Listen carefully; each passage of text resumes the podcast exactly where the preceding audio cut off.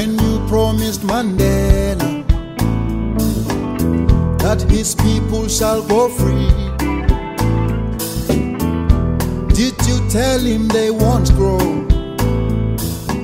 Seven Celebrity Watch.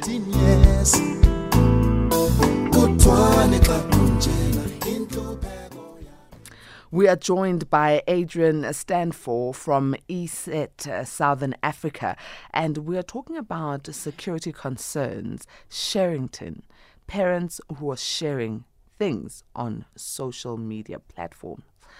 Yeah, schools are opening.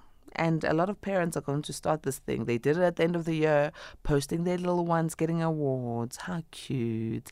Posting the schools and the uniforms. How cute. Posting the first day of grade one, the first day of high school. Oh, so sweet. But there are those who are watching for scrupulous reasons. And this is what we are talking about sharenting and security concerns. Thank you very much for joining us, Adrian. Uh, good morning. Good morning, Nonkululeko. Thank you so much for having me. Look, I know I've been saying how cute and everything is so cute, but I personally don't do it as cute as it is because I understand that there are dangers in sharenting. Explain to us what it is and what the dangers are. Yeah, absolutely. So the term sharenting, as you mentioned, it's a combination word of sharing and parenting, and it describes this practice of parents sharing lots of details of their children's lives online, usually on social media. And um, you know, I think uh, we all really understand the motivation. It's very relatable. It almost always comes from a very genuine, innocent, well-intentioned place. Um, but unfortunately, we do live in a world where there are several risks around this practice, especially things like privacy, consent, mental health, and security. And we really need to have a conversation about that. Now, is it possible that we can teach parents and guardians and teachers and everyone alike how to have a healthy digital online presence and protect children? Absolutely. So, you know, I think uh, you mentioned it earlier that you yourself don't do it, and I think that is an excellent idea. The the safest option really is to not do it at all. You know, as a general principle for all of our lives, whether we are adults or children or parents of children, the less information we put on the internet, the safer it is and the better it is for our mental health. However, some people perhaps feel that that's maybe a bit overly restrictive or maybe even impractical. So if that's the case, then there are ways that we can modify our behavior in terms of sharing to make it a little safer. So I always like to consider the what and the how. So, you know, we want to consider what we are posting. You know, we want to look at the content and ask ourselves, is the content appropriate? Uh, would my child necessarily be happy about how they're being portrayed now and in the future? Uh, and we would want to eliminate uh, any kind of personal information, you know, in, in the post as much as possible. So that sort of covers the what. And then there is the how. And what I mean by that is most social media networks have some level of control over privacy of your post. So often you can control who your friends or followers are. You can control which groups of your followers can see what kind of content. You can also control whether your profile is public or private. And uh, it's really good to review these settings. And whilst it doesn't eliminate the risk entirely, it does improve the security profile. Adrian, in terms of um, data or images on social media, there's something called metadata. Uh, maybe tell us about it and if it's possible to hide that, um, especially concerning an image.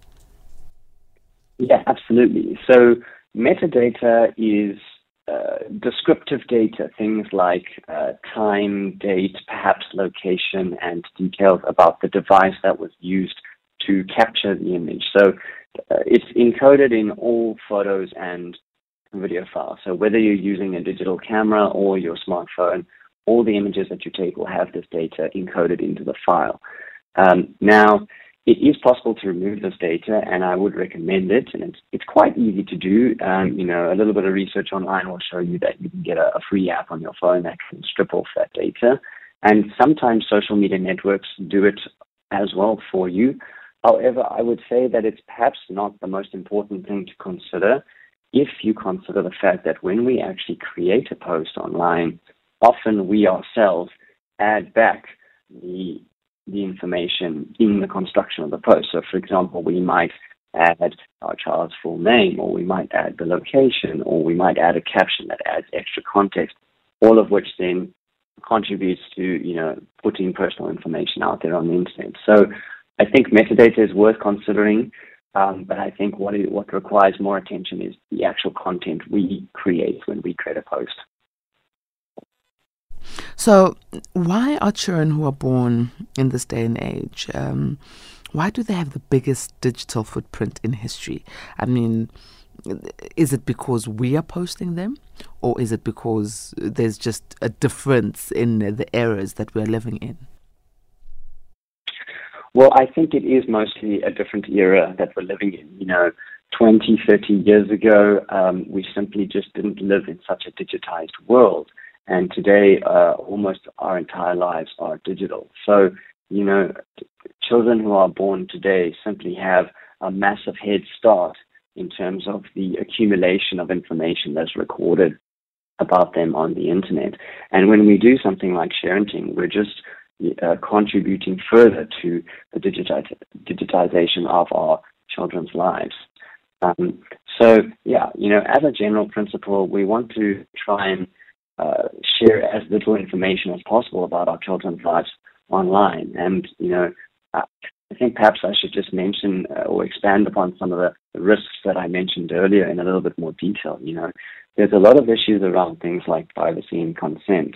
So, for example, uh, you know, when you post online about your children, you are removing an element of privacy from their lives. And as they grow older, they might not necessarily appreciate um, the kind of content that's been posted online, as they might find it embarrassing or they could possibly uh, be a victim of cyberbullying.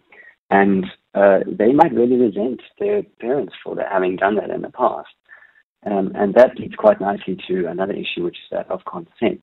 Often this practice is done without the consent of uh, children involved. And it may sound like a simple issue to solve. You know, you could ask your children for consent. But if you consider the fact that often as adults, we sometimes make a lot of mistakes and don't necessarily do make the best judgment calls about our own lives in this regard, is it really fair to expect our children to make a robust assessment of, mm. you know, this kind of practice? Sure. There's a lot that we are yet to learn. Um, we will have another discussion with you. It's something that I think we need to continuously look at the safety and security uh, around social media platforms. Thank you very much, Adrian, for joining us. Have a great morning further. You're most welcome. Thank you so much for having me.